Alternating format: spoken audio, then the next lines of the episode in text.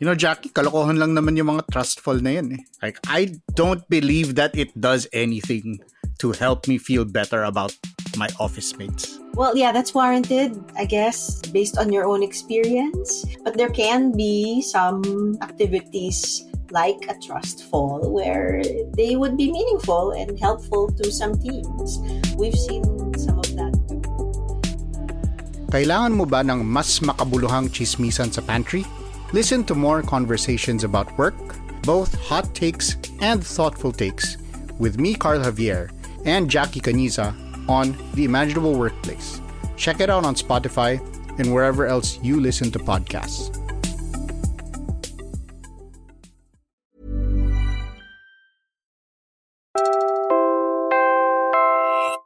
You're listening to Puma Podcast. Hi, I'm Bella Perez Rubio, Puma Podcast, and this is Teka Teka News. In this episode, And I think it is time to basically get back and find out how we can recover our nerve, actually. I think that's where it begins a collective response that this is not where we want to be. If there are not enough of us, if there are not enough Filipinos who are worried about this, then I think that kind of sends a signal to everyone else that, well, then we can just let things happen as those in power will.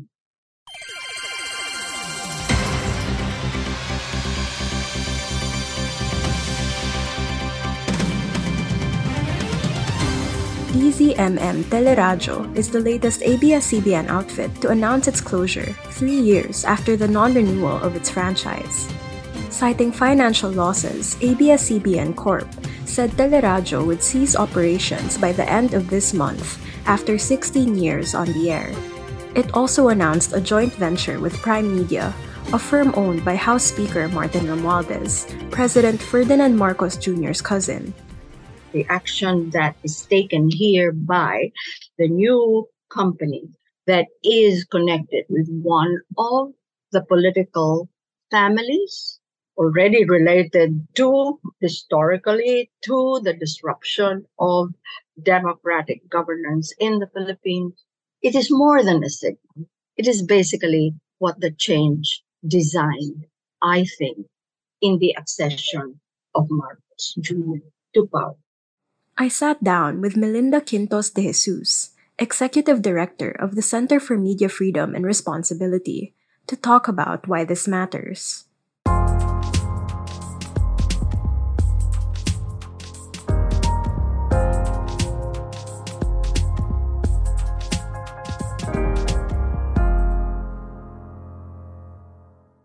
So the closure of ABS-CBN was the culminating point of the attack or of, of a regime that did not want a critical press, wanted to silence critical voices, looked at criticism not as a function of a free society, but only as a function of political rivalries. And so this whole fear factor has grown, I think, because what Duterte had became a kind of virus. And there was a pandemic in government itself of wanting to attack journalists and doing the kinds of things recorded again in our monitoring of press freedom issues and the assaults, the banning of participation of journalists who are seen as troublemakers, the threats, the surveillance, and then the actual killings of those, in fact,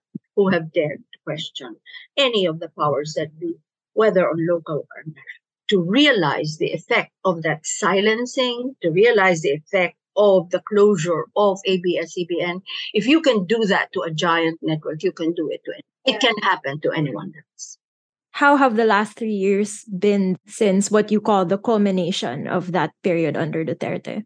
The last three years, I think, have resulted in a silencing of the free exchange that was always a character of Philippine society.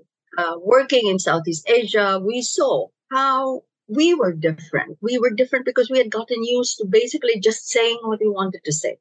Uh, we did not have too many of the prohibitions that grew out of whatever religion or custom or culture or I mean, we did not have those things. We had grown up in a period in which one could say what one said because for so long as these were words, these were freedom of expression, our doctrine of the First Amendment, which is embedded in the Constitution, that had a reality out there.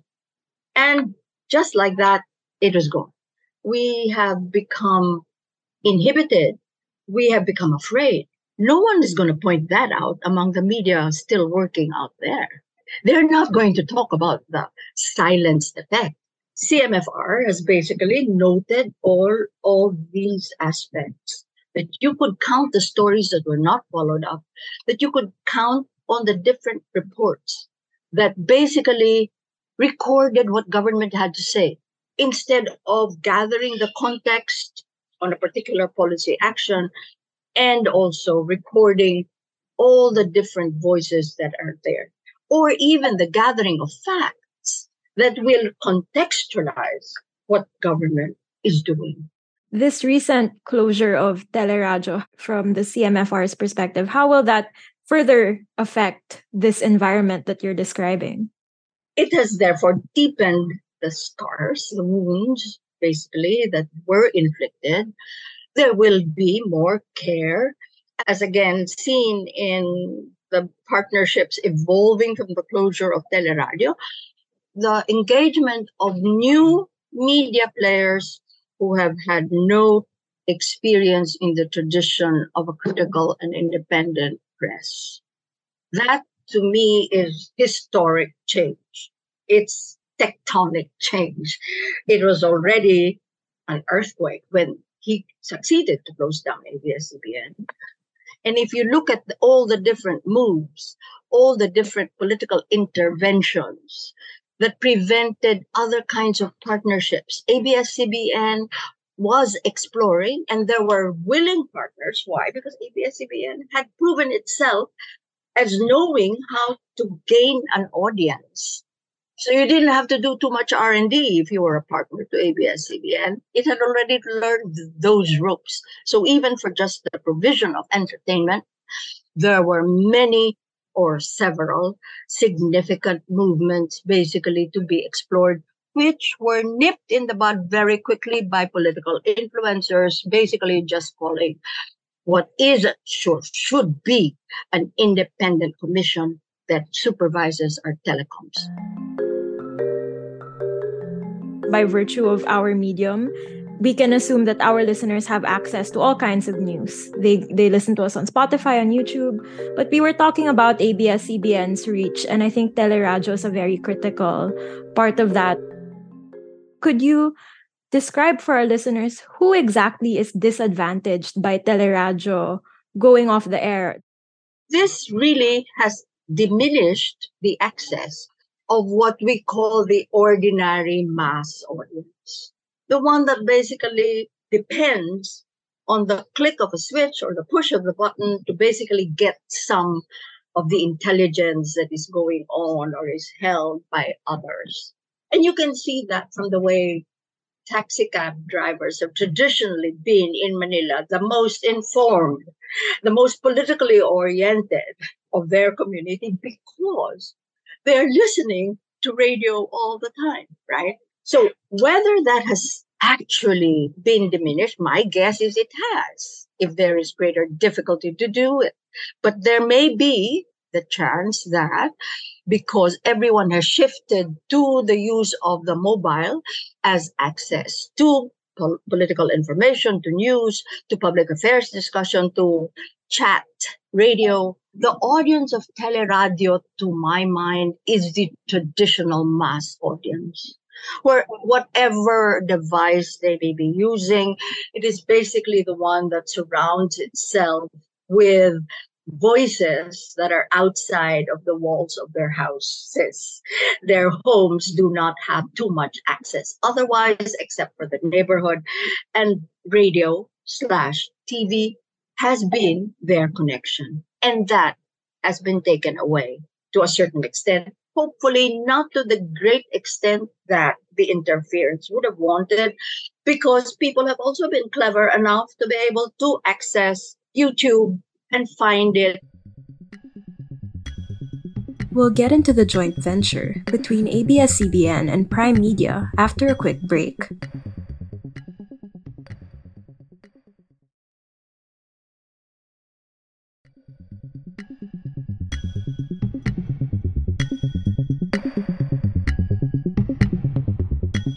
When ABS-CBN announced Teleradyo's closure, it also announced a joint venture with Prime Media Holdings Inc. But what does this partnership mean?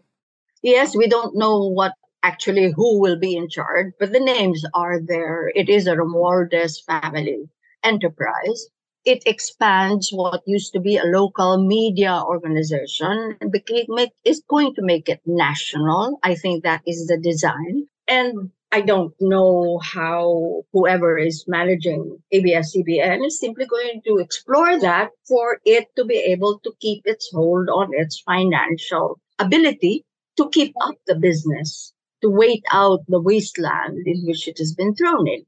The House Speaker's Prime Media will have a 51% controlling stake in the venture, while ABS-CBN will have a 49% minority. Prime Media has also said that the partnership will only cover radio, not free TV. Our political economy is also characterized, as in other countries, by the ownership of those who have other companies and therefore have vested interests outside of the media company itself. And these two has become an internal inhibition and prohibition that acts on a daily basis to the point that you had staff people from different organizations basically saying, no, we can't do that. No, we've received the signals. No, we have been managed basically to guide, to internally basically impose self censorship on how we do the news.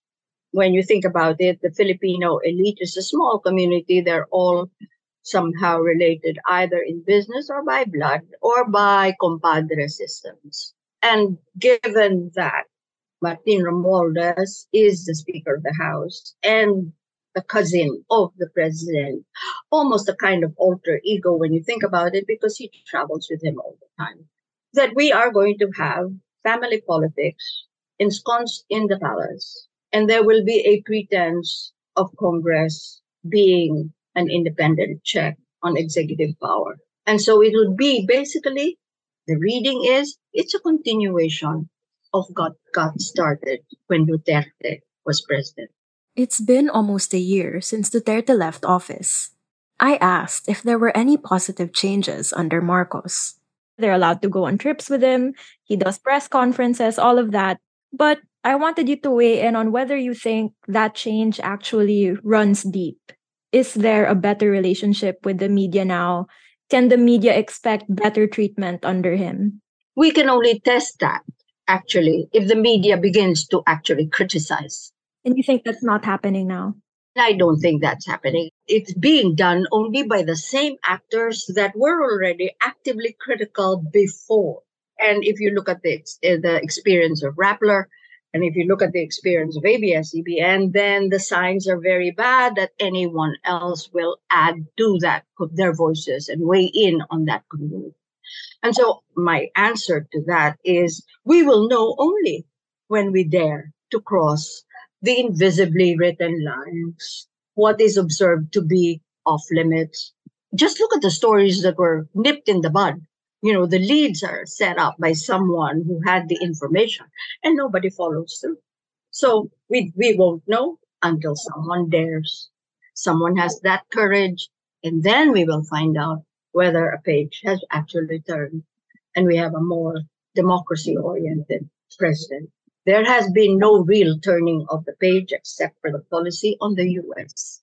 But apart from that, we are simply on the same road that Duterte started the country to walk on moving forward. It is not the path of democracy. And I think if Filipinos basically begin to get complacent and say, oh, oh, it's not that bad. Oh, he is not like him. He is polite, he's courteous, etc. I think we have to re-examine the realities that are there. That there has been there have been really very few changes. In fact, for as long as the instruments that were launched, the drug war is still going on. There are still killings in the course of going after uh, the drug prob- problem. There have also been the continued assaults against press freedom, the red tagging. This development with Teleradyo, of course, feels grim, but I wanted to ask you are there still reasons to be hopeful about the state of our industry and press freedom in the country despite this recent development?